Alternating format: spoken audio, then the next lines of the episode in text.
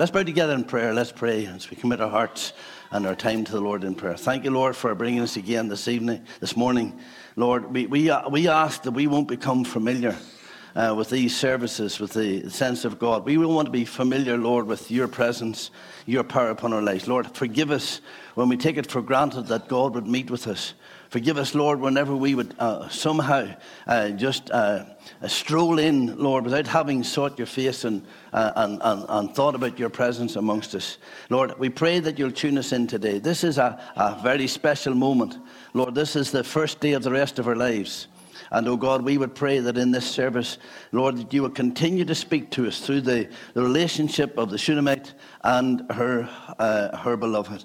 Father, we pray that we would gain even deeper and further depths of your, your truths for our lives and for our experience. Lord, take us deeper into our intimacy with you. Father, grant, Lord, that your, your, the relationship we have with Christ might be uh, explained, might be emphasized and experienced. Oh God, we pray. So we close ourselves in with you. Have your way, Lord. Even send your Holy Spirit to help us as we minister in worship and in praise. And we'll give you thanks and praise in the name of the Lord Jesus. Amen. I'm going to stand and sing a good old standard for the first Jesus and name high over all in hell or earth or sky, angels and men before it fall and devils fear and fly. Well, if angels fall before him, ought we not to fall before him too? We'll stand and sing. Thank you so much.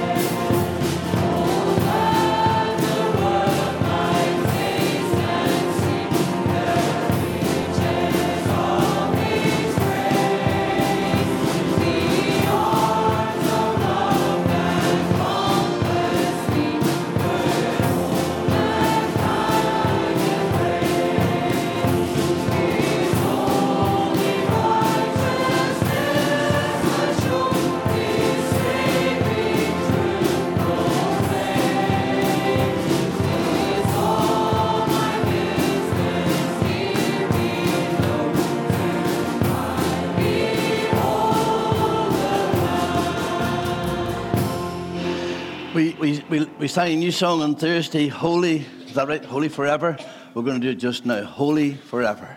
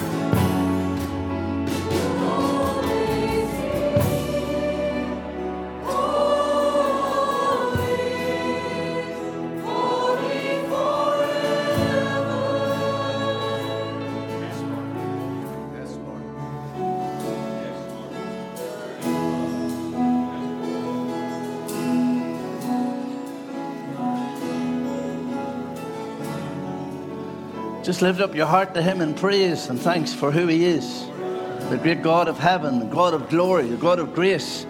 Even the holy angels said, He is holy. They covered their faces with his, their wings. Such was the holiness and the magnificence of a great God. May he never be obscured by things in our lives. May he never be uh, uh, obscured by the, the, the, the, worries and the trials and the troubles that we face. May he never be obscured by the pleasures that we seek, the possessions that we have, or, or the hopes that we uh, have seemed to not realize. May he always be holy in our lives. As he commands our uh, respect, our, our worship, our praise, our devotion, as we sing this next song, How Great is our God.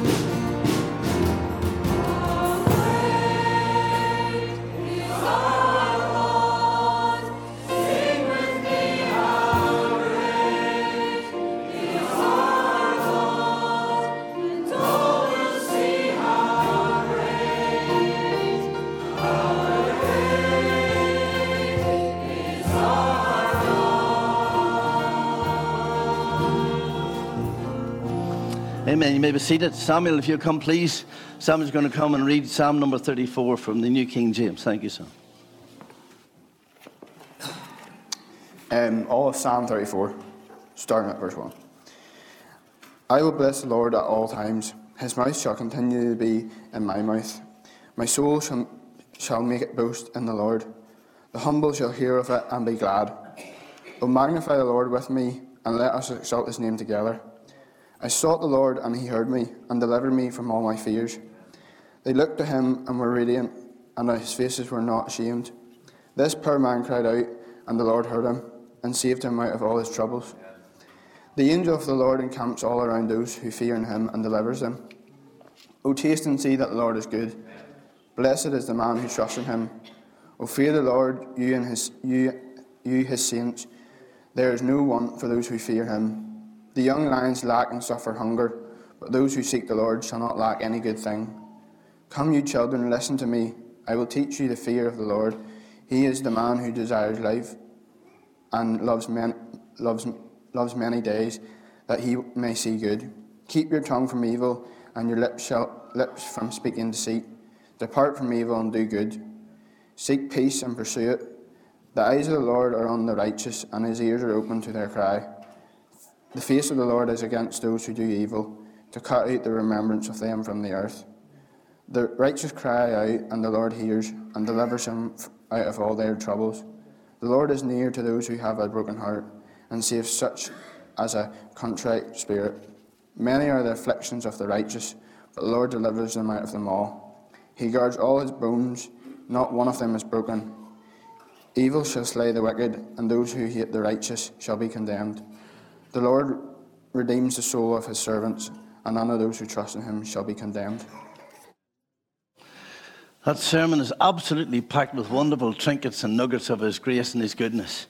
And the children are going to come out. I call them the children's choir. Come on, boys and girls, those of you who can, we're going to sing uh, the children's song just now. There's not many actions, unless, of course, if you do know any actions, then uh, you're very welcome to do, do them. Jesus loves me, this I know for the Bible. We could really make them up as we go along, couldn't we? I think we could. All right. Thank you very much, boys. Anybody else want to come? Anyone, any grannies and grandads? All right. Jesus loves me, this I know. Let your men seated. This is the Our Wee Children's Choir. We're going to sing to the Lord. And if you know any actions down there, you teach them to us and we'll do them as you do them. All right? Thanks so much. Thank you.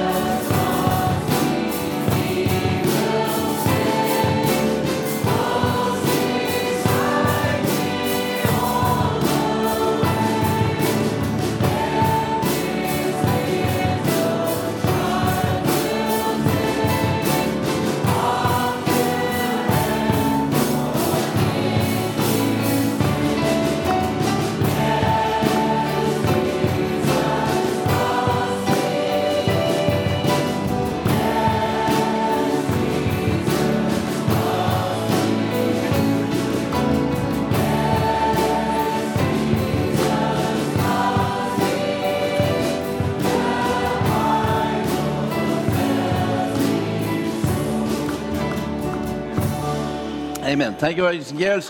Thank you for doing that. let you out to Sunday school. Anybody else who wants to go to Sunday school? Thank you so much. Thank you so much. I'm going to read a wee uh, story that I picked up uh, as we come approach the table, just to remind you of the significance and the importance of the precious shed blood of the Lord Jesus. I'll, I'll, I'll, I'll read you the wee story, and then I'll quote you a few verses from 1 Peter chapter 1. This is a true story. Back in 1951, before I was born, an Australian boy named James Harrison needed 13 pints of other people's blood to endure a major chest operation that took many, many hours. After hearing that and having come through the operation, he vowed that whenever he was old enough, and it seems you had to be about 18 years of age, but he vowed that when he was 18 years of age, that he would become a blood donor. At about this time, health officials in the country in Australia were trying to figure out how to prevent thousands of miscarriages caused by hemolytic disease, known as HDN. It often occurs when a mother with Rh negative blood becomes pregnant with a child of Rh positive blood. The mother's baby is incompatible for the baby's blood and attacks it. Doctors determined that donated plasma with a rare antibody could prevent this rejection. They searched blood banks and found uh, that they, what they wanted in one man. You're right, James Harrison. He had been donating his blood now for decades. Harrison donated plasma from his blood from the first time in 1967. And it was such a perfect match that the government in Australia built an entire program around it, creating an injection for pregnant women called Anti D. Harrison donated his blood and plasma regularly over 60 years. To, the, to date, he has helped more than 2.4 million babies survive attack in the womb. One of them being his own grandchild. His blood saved millions of lives. You may see where I'm going with this, don't you? Knowing that you were ransomed from the futile ways and inherited from your forefathers, not with perishable things such as silver or gold, but with the precious blood of Christ, like that of a lamb without blemish or spot. He was foreordained before the foundation of the world was made manifest in these last times for your sake, who through him are believers in God, who raised him from the dead and gave him glory, so that your faith and hope are in him. Think about that precious blood that has saved and redeemed you and me. Think of the many that you have witnessed to, some that you may have even seen won for the Lord, who in turn have seen others won for the Lord. His blood applied to our life. It's priceless. It's absolutely precious. And that's why we come to the table to give him thanks. I trust that you're here with a thankful heart. As we now lift our hearts in praise, I cast my mind to Calvary. We'll stand and sing.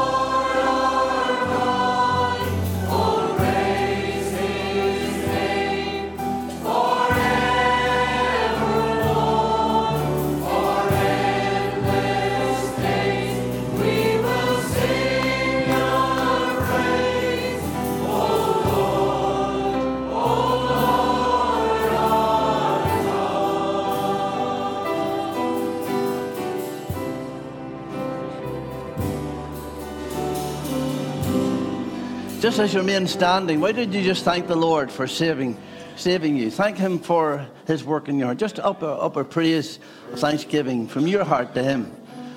Let's not just have the one and thank Him for what He's done for you. The lengths to which He's gone to get you to this place. You didn't get here on your own, you know. You're not a child of God because you thought it was a good idea. You're not forgiven because you've somehow earned forgiveness. You're forgiven because of His grace. Thank Him. Thank Him.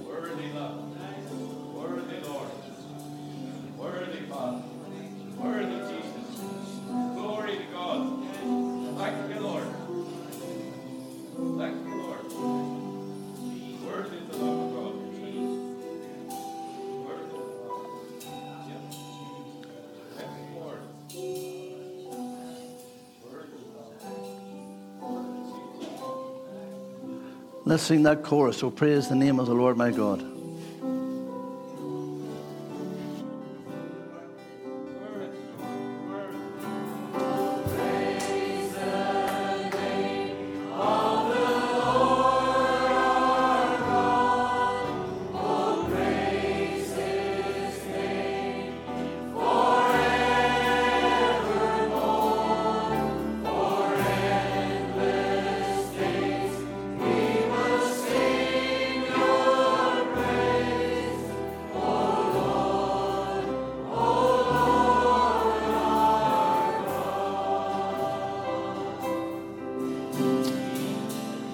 May be seated. Thank you so much. Father in heaven, we are so thankful for the sense of your presence with us, Lord. Lord, we, we again say we, we don't take this for granted. This is not something that we want to go familiar with. Lord, we're thankful that we're, in, we're serving a living Savior. We thank you that we're serving a loving Savior. We thank you we serve a liberating Savior. And today, Lord, you have set us free from the snares of Satan and sin and the blindness and the darkness into which we were born into. Thank you, Lord, for the freedom in our spirit to worship you in spirit and in truth. Thank you, Lord, for the opportunity just to sing your praises and to lift up our hearts in gratitude to God. Father, thank you for these many blessings.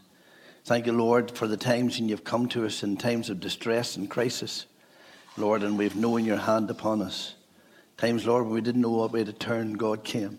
Times, Lord, when we thought we were at our wits' end, and yet you came and gave us new momentum, new motive, new dynamic. Lord, times whenever we, we thought there was no answer to our situation, God came and so easily resolved it that we wondered what on earth we were worrying about. Thank you, Lord, for these things.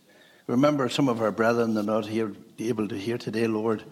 Remember uh, our dear brother William McKendry. Father, we pray. I thank you that he is continuing to make good progress. Think of William, uh, Raymond McAleese. Father, we ask that you keep your good hand on him. Lord, even bring him savingly to yourself. Think, Lord, of um, Paul Murphy, Father, who's had that wee fall. Pray that he too will know his wounds knit back together again. Think of that lassie Barbara, Father, uh, in the hospital, Lord. We pray that today, as we prayed on Thursday night, she'll get absolute assurance of her salvation. Let she not fear, Lord, though she's uh, staring death in the face. She'll not fear the grave, but she'll see the one who's Lord over hell and earth and all the skies. Lord, we pray for Barbara today. May she know a special dispensation of your grace and your mercy, your love and your goodness. Lord, we think of all those who have lost heart, those who have lost out, those who have left, lost the way. God, we pray, bring them back. Bring them back into the fold. Lord, we're not so much worried about whether you bring them here or not, so long as you bring them to yourself. Lord, we pray that you'll work in a day, that you'll bring revival fires again to our, our shores. Lord, to this church, we sense, Lord, there is that little uh, sort of stirring within our spirits. Lord, we sense that stirring of the Spirit within our hearts Lord, we don't come here wondering, will God be here? We thank you that, Lord, we come knowing that we'll meet, with the King of Kings and the Lord of Lords. He's the lover of my soul. He's the, the fairest of 10,000, the lily of the valley, the bright and the morning star. He's the day spring of life. He's the altogether lovely one. Bless the Lord, O my soul, and all that is within me. Bless his holy name. Bless the Lord, O my soul, and forget not all his benefits and not all his benefits.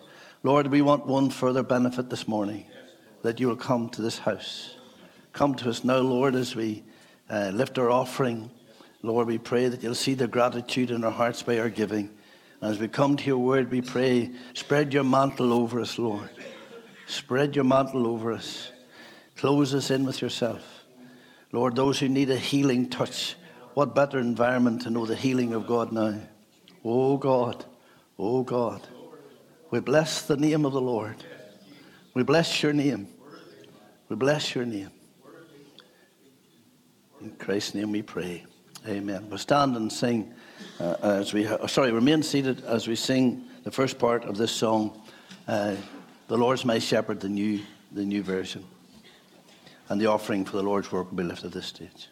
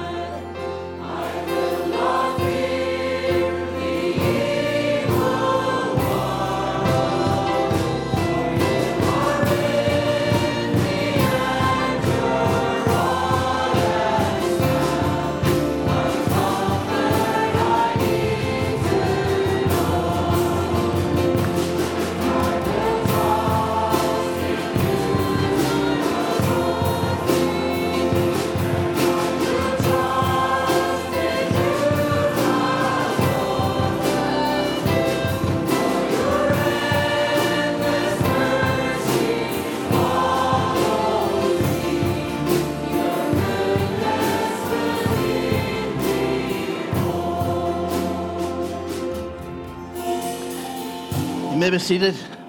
We're going to try and see can we finish off last Sunday morning's message. Although I have to say, I don't think we will. I said on Thursday, whenever you do a recap and you, you take on something, you get a whole lot of new oil and, and you have to go with it. So I'm just going with the Lord today. So you can go wherever you like, but I'm going with the Lord.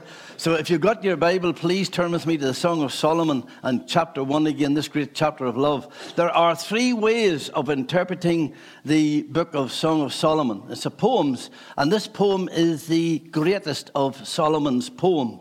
But here's the three interpretations. There's allegorical, another's a picture of something more superior.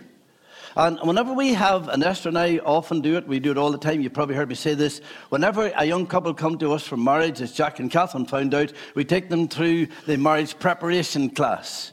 And, and we always come at the end of the marriage ceremony to show the picture that this is a, a, a vague picture of the, of, the, of the marriage of the Lamb and his bride, Christ and his church. It's a vague picture. And so, allegorically, we can preach this about Jesus without any problem whatsoever. The Puritans, Gill being one of them, they took that picture. Spurgeon took the same picture, allegorically. This is not meant to be a, you can use it. You can use it as a, as a handbook for married life. In fact, our married life and our uh, Christian homes ought to reflect Christ in the church. Ought to. That's the greatest picture. That's where we take it from. So it's allegorically, or it can be literal. This is just literally the story of a man and a woman in love. And if you want to learn how to fall in love, read this book. If you've ever been in love or you think you've been in love, then read the book. If you're in love with love, then you need to read this book. If you're in love with every woman that you ever met, then you definitely need to read this book. There's some boys and they're in love with love and they fall in love with everything that's got two, uh, that's got two legs on them. I mean not in the pure sense. Or it's typical. So it's allegorical, it's literal, or it's typical. So if, if you think that I've gone off on a limb and I'm just making it say what I wanted to say, then that's not the case. I said to you that I'm following along on John Phillips, one of my uh, most preferred. If you looked at my library at home, in fact, I was looking at it again this morning, nearly every book that I have uh, that's worth anything is John Phillips. I, I just like him. Uh, he, he, he, he, he appeals to me with his alliteration and everything else. So, and he has a book on this uh, where I got some thoughts. Is the tug of war of love. That's the name of the book. Do you not find that book? It's also, it's also called Exploring. He's done a whole series on exploring the Bible, exploring every book in the Bible and exploring the prophecies and the minor prophets, exploring Proverbs. Wonderful wealth of knowledge. So if you're wondering where, I'm putting it out right there. He, I'm greatly influenced by John Phillips and his thoughts. He quotes from J.N. Darby, he quotes from Spurgeon, he quotes from all the Puritans. So I'm happy with that. Are you happy with that? Well, that's what I'm happy with. Mind you, uh, that we can take lots of truth anyway, irrespective of what interpretation you take, and apply it to our lives. Let's read together then from Song of Solomon and the verse 1. The Song of Solomon, which is the Song of Songs, which is Solomon's. Let him kiss me with the kisses of his mouth. For your love is better than wine, and your anointing oils are fragrant. Your name is oil poured out. Therefore, do the righteous ones, that's the literal Hebrew, the righteous ones. That's what virgin means when you think of the virgins of Israel. They're righteous people. The virgins do love you. Draw me after you. Let us run. Now, what is she trying to run from? Well, the next line tells us the king has brought me into his chambers and I don't want to be there. We will exalt and rejoice in you. We will extol your love more than wine. Rightly do they love you. I am very dark but lovely, O daughters of Jerusalem. Let the tents of Kedar, Kedar like the sorry, like the tents of Kedar, like the curtains of Solomon. Do not gaze at me because I am dark, because the sun has looked upon me.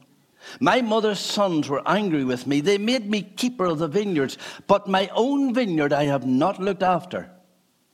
Tell me whom my soul loves, where you pasture your flock, where you make it lie down at noon.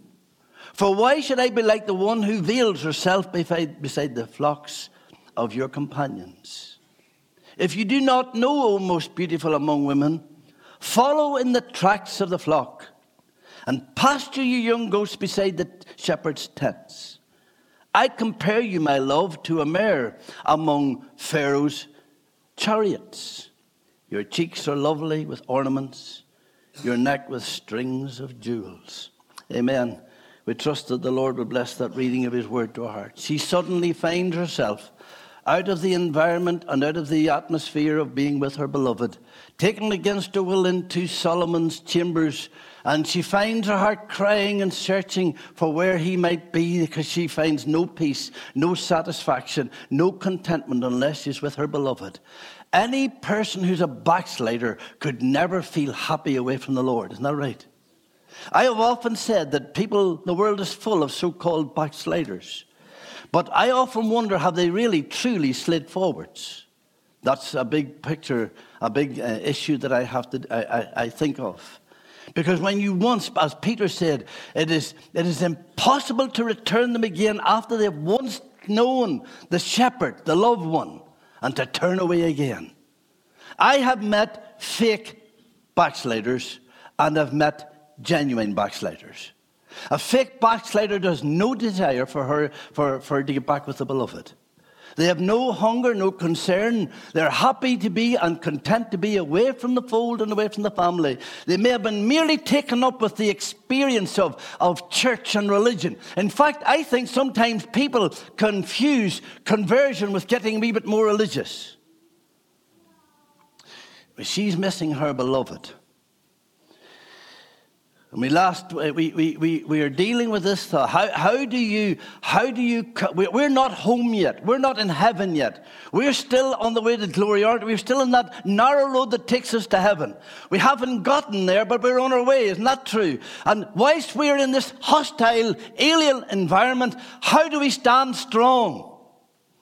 How do we stay against the, all the wicked ones and the temptations and the allurements when we're, when we're uh, uh, uh, uh, contrasted with the things of the world and the world is flinging at us every kind of delicacy that the world can muster up to try and draw us away from the shepherd? How do we stand? Well, we have already done one of those things this morning. We have remembered our Lord.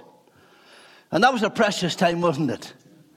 To remember Him and what He's done for us. Well, just what did she remember? Well, let's do a wee bit of recap. She remembered the fervour that he had for her, kissed me with the kisses of his mouth. And we liken that to his grace every day we get up. We are blessed with the grace of God. Every turn we take, we're blessed with the grace of God. Every moment of our lives, we, every breath we take, we are kissed with the mercy and the grace of God. Kiss me with the kisses of his mouth. She remembers those times when he took her in his, in his arms and she was personally smothered in grace in the kisses of her beloved. Have you been smothered in his grace? Do you recollect? Do you reflect? Do you realize? That time whenever he took you in his arms and you felt as if you were the only, the only person in this world and he was ministering to your heart. It became so private, so intimate. Those times when you get alone with him and he speaks into your experience and you know something of that love and he expresses it to you over and over again, not only by how he, how he takes you and deals, but how he, how he whispers into your heart. You know, in 1 Samuel chapter 7, in verse 12, it says, Samuel took a stone and set it up between Mizpah and Shen and called it Ebenezer, for he said, Till now the Lord has helped us, or hitherto the Lord has helped us. I never looked into the background of that before, the context of that before. But it seems to me that they had presumed on the presence of God and they thought all we had to do is take the ark into the battle. And hey presto, it's like a, it's like a good luck charm. They presumed upon the presence of God. And yet, God brought, came to them again and brought them back to himself.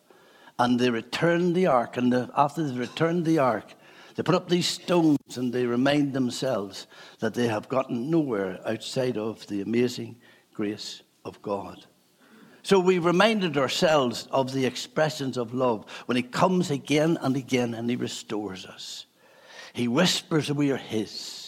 He, he confirms, even through Romans 8 16, the Spirit bears witness with our spirit that we're children of God.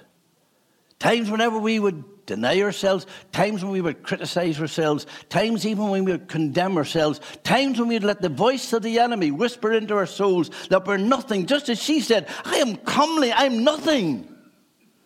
He comes and he whispers to her, when there was the excitement of his love. Her spiritual taste buds had been awakened, and boy, she loved it. These preciousness of wine. Notice the plurality of the word wines here. There's not just one wine, but many. Their relationship caused an eruption of joy, thrill, fulfillment, ecstasy, rapture, pleasure, happiness, delight within her soul. A little bit of wonder that the early church used to sing, I'm, uh, and now I'm happy in Jesus all the way. We used to sing a song and my, when I got converted shortly afterwards. One of the natural things for me to do was to go to the midweek prayer meeting and Bible study. And our minister was going through the book of the Revelation, and I went armed with Spurgeon, and he went armed with Calvin. And boy, we used to have good. Well, we used to some, sing some great songs. We used to. Here, here's a song we used to sing uh, as as we would go into that time of, of prayer and Bible study. I'm li- some of you uh, more mature saints will remember this song. I'm living on the mountain underneath the cloudless skies. Anybody remember it? Oh, you know, some of you, uh, oh, you're all on the old age pension. I, am drinking at the fountain that never shall run dry. Oh, yes, I'm feasting on the manna with a bountiful supply, for I am dwelling on beautiful and, and Beulah land. I'm not so sure of the cloudless skies, because many a time clouds come over our lives and over our experience. But I can testify as to the other bits. Have you had the excitement of hearing his voice? Have you had to hear him speak of his love to you? Have you felt, as you've read God's word, a word directed to your heart, singling you out for blessing? Have you witnessed, as Elijah did, those messages of love whenever the, the, the, the raven brought in uh, uh, uh, bread and meat morning and evening, and it was a message of God's love to, the, to him? The Bible says, Oh, taste and see that the Lord is good. There was the excitement of his love. It wasn't something that grew stale. It wasn't something that had somehow dissipated and had diluted, but it was something that was real and relevant, and she reminded herself. Not only was the, the, the excitement about Jesus and, and the expression of his love and the excitement of his love, but there was the extravagance of his love. We looked at that last time as well. Her love for him and his love for her boiled over. Boiled over. We love him, we said last week, as because he first loved us.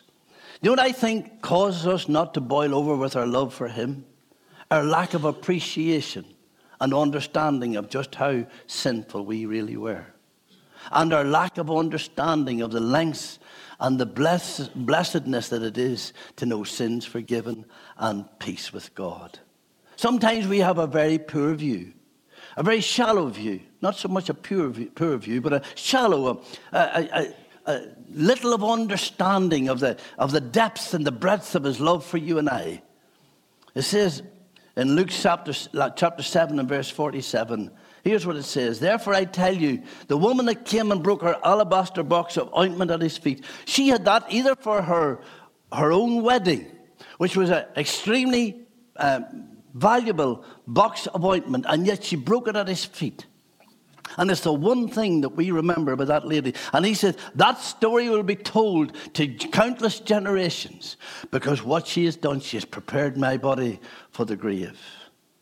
That was probably a year's salary spent in purchasing that alabaster box, alabaster box of ointment. And she broke it at his feet. Why did she do that? She did that because he had lifted her out of the doldrums and out of the gutters of sin. She recognized what the Lord had done for her. And he says, here's what Jesus said. She has done this when they questioned about what she did. She says, Therefore I tell you, her sins, which are many, are forgiven for she loved much. But he who is forgiven little loves little. In verse 39, the context of that says, And when the Pharisees who had invited him saw this, he said to, him, he said to himself, If this man were a prophet, he would know what kind of a woman this is. She is just a sinner. That's all we were, isn't that right? He came to us. And he poured out his mercy and his forgiveness and his grace and his pardon over us. she was reflecting upon how he cared for her. It's not here detailed, but we know that throughout the book, we, we see how he came again and again and how she felt enriched by his presence. And so we can imagine the gifts or the presents that he brought her. We can imagine the phrases that he spoke to her. We can imagine the patience he showed her. We can imagine the passion he had for her, the, the pathway he led her, the purpose that he had planned for her. You see, my dear friends, in him, she became a whole person again. She was made whole. Remember the woman that was the issue of blood?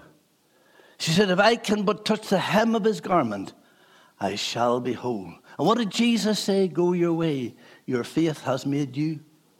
Has your faith been made whole?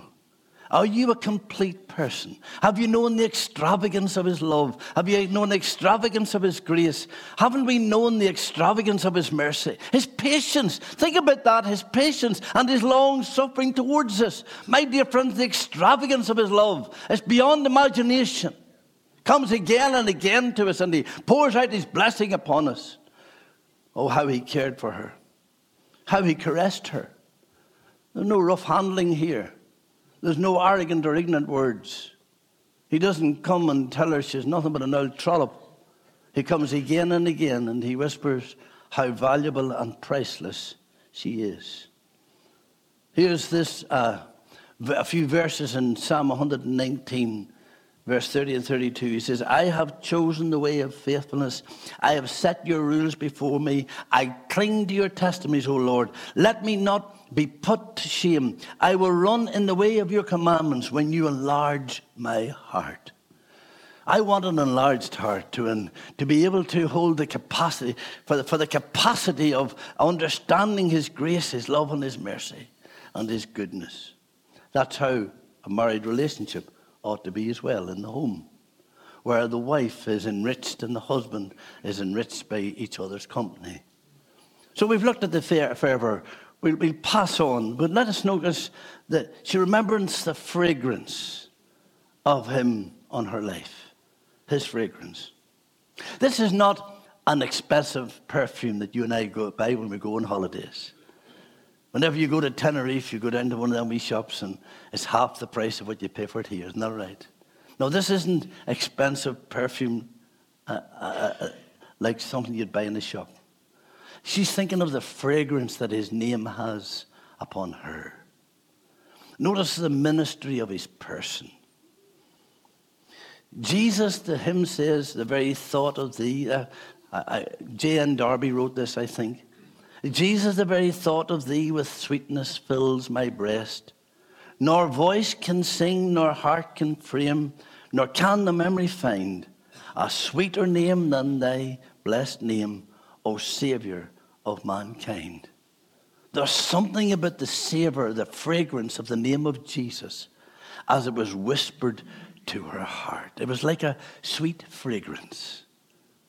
There was a man, sorry, Sam Workman. You know Sam Workman? Sam Workman was doing a mission in Newtownards. And a wee woman came to him one day and says, Mr. Workman, she says, I have a question I want to ask you when the meeting's over. Not of problem, dear. So the meeting was over, and this wee woman came to Mr. Workman. Mr. Workman had a lovely smile on him. And, and Sam was all excited, thinking this wee woman, boy, she must be interested in getting right with God. But anyway, so she came to him after the meeting and says, Mr. Workman, I have a very, very important question. What is it, my love? Is them your own teeth? It reminds me whenever Alan and I, Alan Barkley and I was was whenever Alan Bartley and I was, was doing, doing a mission around Magherafelt, and we went to this man's house, and, and, and the man said to, I forget his name, Esther, you probably remember, I forget his name, and he said to Alan, he says, you're filled with the Holy Ghost. Now, Alan wore these, these glasses, and they were quite big, and they were very, very shiny. He must have polished them every morning before he put them on. And, and he says, You're filled with the Holy Ghost, or it might be the glasses you're wearing. There's some people. There's some people can tell you about uh, uh, the clothes you wear, the shoes you wear, um, and I know that. Well, probably Stephen, you could tell what kind of clothes we wear, what who made them, and, and you have somebody sized up. I go to a wee woman, a wee girl down in, in Robert Painter's down in Armagh. You probably know of them, Stephen. And and before I get there, she says she'll tell me the exact size, what size of a shirt I'll need, what my trousers are. She has me sized up and down, and I'm sure she can tell me exactly where I've got cheap shoes, I've cheap cheap trousers or whatever. Some people can just do that. And there's some people can tell you the perfume and the aftershave you wear as well. They can tell the difference between Hugo Boss and Brut. Hands up those of you who put on Brut this morning. You see? And, and some can tell you the difference between Calvin Klein and Issey Miyake. And some of you haven't got an idea what I'm talking about. Because you still got the first penny earned. Isn't it wonderful to be known about the aura and fragrance of Christ in your life? It had rubbed off on her. She's showing now the fragrance of Christ in her life, and it's, it's rubbing off. The, the, name, the name of God in the Old Testament was a very special name. It was a fragrance to the Old Testament saints. And I've written down, uh, uh, there was Adonai, and there was Elohim, sorry, there was Elohim, there was um, there was Adonai, and there was Jehovah. Of all of those names, Jehovah was the greatest and the most loved. And this woman, she reminded herself, it was Jehovah, my shepherd, who loved me. He chose me, and he made me his own.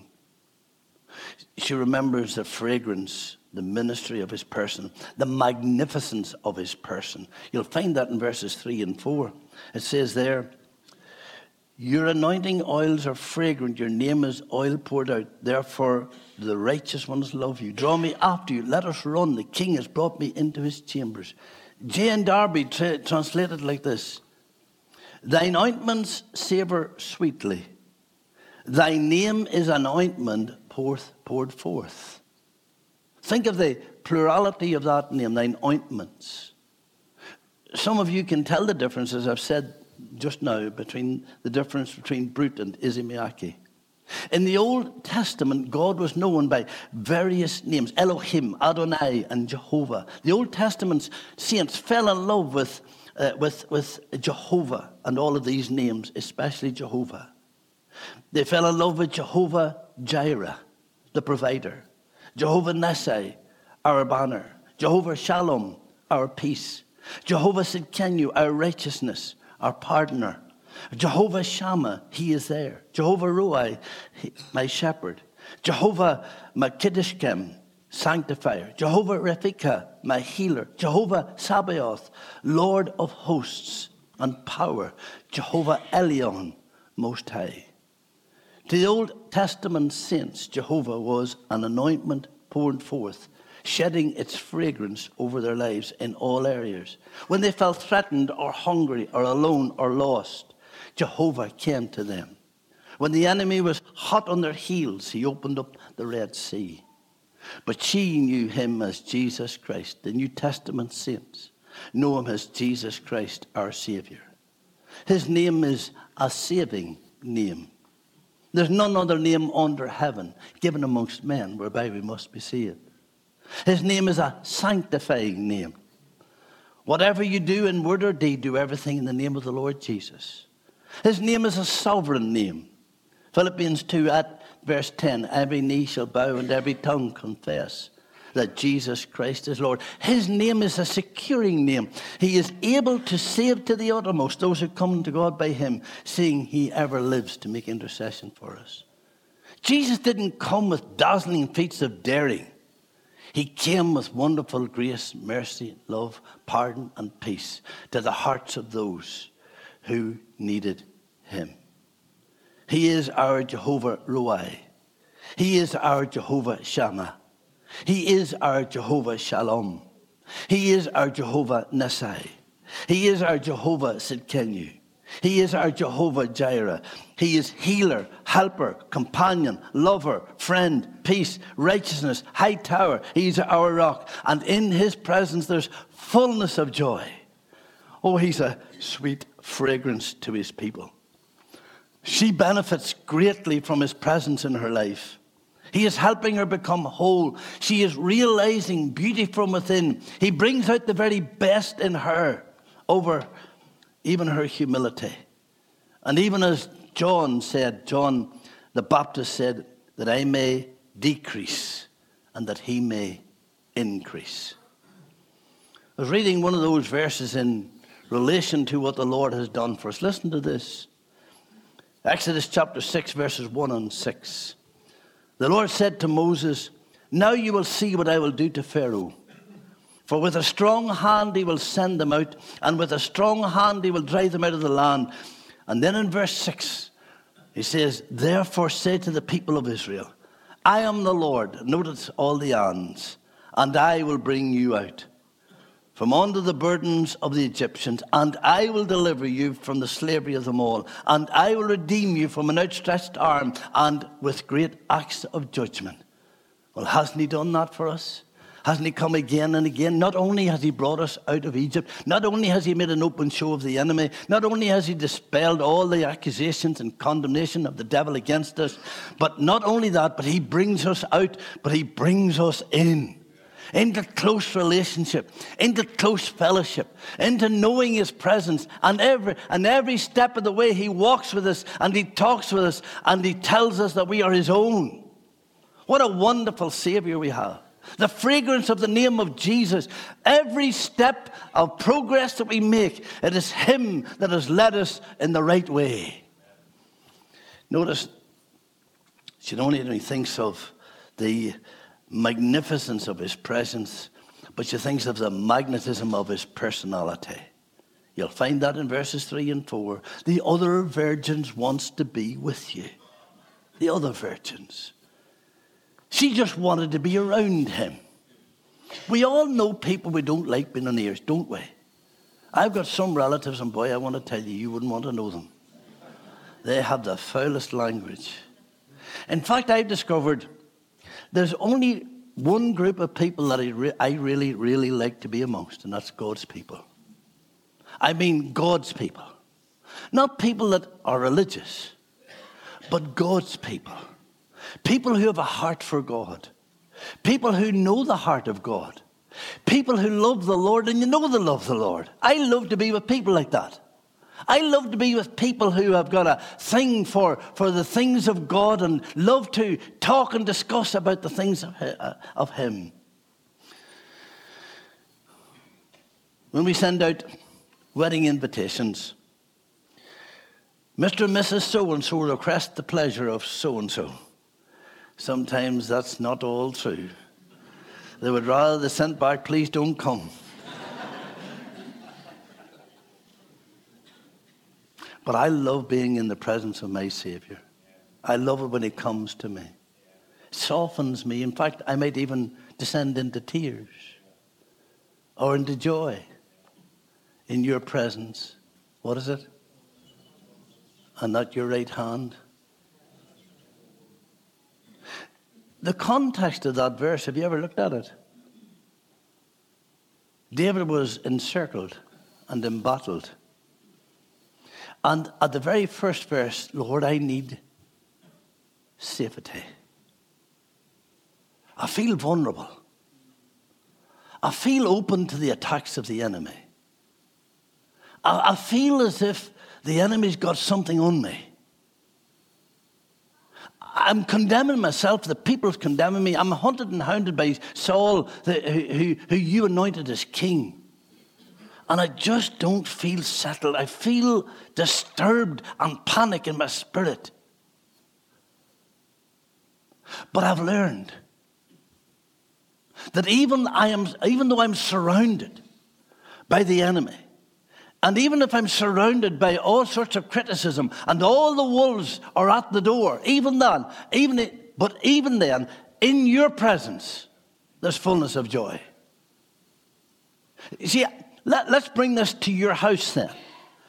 You, you might not feel all that settled. There might be issues going on in your home, in your life, in your family, in your, in your future. There might be things happening, taking place in, in, in your life. And even they're, they're, real because even in Psalm number 23 and verse 4, uh, it says there, Yea, though I walk through the valley of the shadow of death, I will fear no evil. I, and he's, he's, he's true, I will fear no evil, for you are with me. It doesn't mean to say it's not there. It has to be there to cast a shadow. It's real. But my dear friend, we avoid the reality of it because we're walking in light in Him. Just to know His presence as he walks with us day after day through life's journey. That's what David was saying. We read in Hosea chapter 11 4 I led them with cords of kindness, with the bands of love, and I became to them as one who eases the yoke on their jaws, and I bent down to them and I fed them. He came to them whenever they were vulnerable in the wilderness. Nehemiah was able to say their feet did not swell and their clothes did not wax old. 40 years caring for them, looking after them. Oh, my dear friends, she wants to be around someone who has the, the, the, the capability and the capacity to overcome every evil and every difficulty. Now, you, you compare him to King Solomon. Jesus said, even Solomon in all his glory was not arrayed like one of these. Solomon, who had that grandeur, that palace, that capability to command, and people be taken against their will and taken into his harem. And that, listen, my dear friends, why would she want to be running to be with the flock if she's in Solomon's harem? She doesn't want to be there. She wants to be with her shepherd. Something draws her. My dear friend, if you've lost off, if you've fallen out of step with the Lord, my dear friend, listen to the voice of God and the constraints of the Spirit who wants you to be back with Him again. The magnetism of His presence. Some of you have been through tough times. Who of us haven't? Even in most recent years, where maybe your faith is not as fervent as it used to be, and your walk with God is not as straight as it used to be, and your love for the Lord, well, it's compromised because of issues that have gone on. And who doesn't get hurt nowadays? And my dear friend, all you have to do is go to a church and get hurt if you take to stock everything that people say to you. But I want to tell you, my dear friend, where the Spirit of the Lord is, there is liberty. And where the Spirit of the Lord is, there is healing. He will draw you. God hasn't scattered you so that you be out in the mountains wild and bare. He hasn't taken you so that you feel lost. He wants you to be loved and felt and belong. Let Him draw you. Let Him and his character. You'll never find a cross word and you'll never find a condemning word when you come to Jesus. You'll never find him criticizing you. Oh, he may chastise you and rebuke you, but that's only for your good. And my dear friend, we can take in a wee bit of chastisement in the home and we can say, well, uh, sometimes parents, they beat their children because they delight in it, but you should never hit your child unless you're seeking to correct them. God's chastisement and judgment is never, is never for to destroy you, but it's to correct you. The magnetism of his personality. In preparation, I just, my mind went back to John chapter 6, where Jesus said, None can come to me except the Father which sent me draw him and it hit me like a ton of bricks. As if I was taken away from the world in preparation and standing, standing before God on my own. And He said, I chose you. I felt loved. Me. Me. And He drew me with the cords of love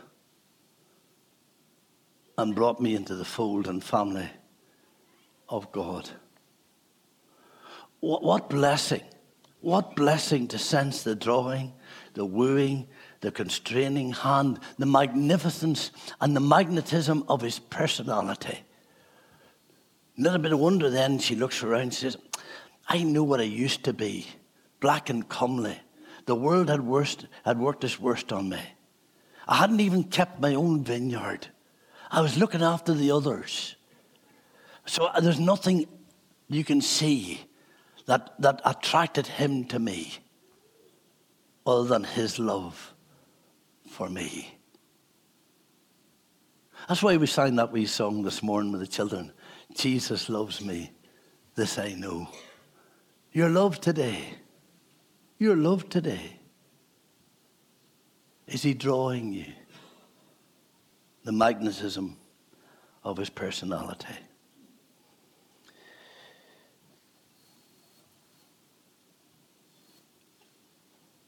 Next week, we'll be looking at her time of temptation. In the next few verses, we see, boys, you don't use this as a chat up line, by the way, because Solomon compares her to one of Pharaoh's horses. Now, can you imagine saying to the girlfriend, my grandfather had an old piebald horse whenever he was, and you just look exactly like one.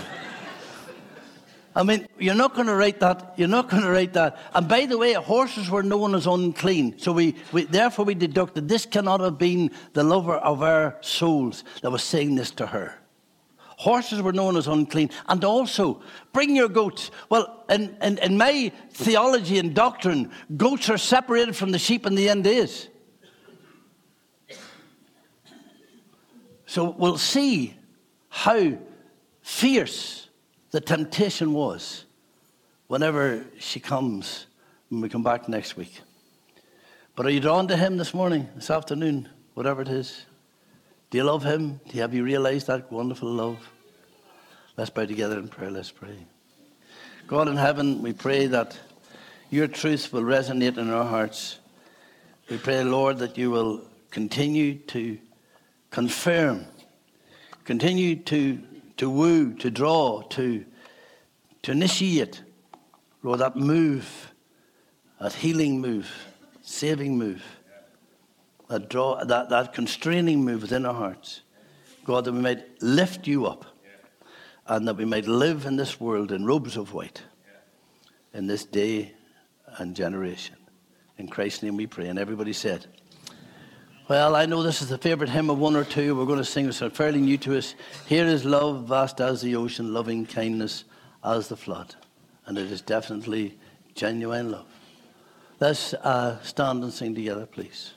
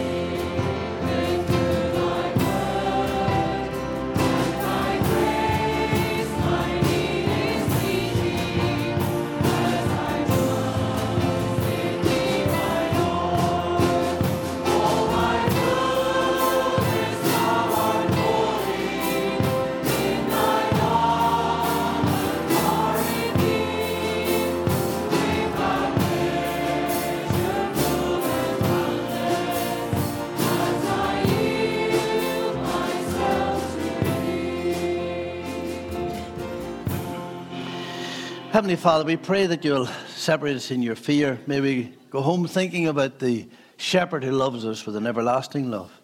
Help us, Lord, to make much of him. And bring us back again this evening, Lord, with a, an open heart, a, a hungry heart. Lord, a heart full of praise and worship for God as we return this evening. We ask it in Christ's name. And everybody said, Amen. What did they shout? Hallelujah. Thank you very much. Thank you.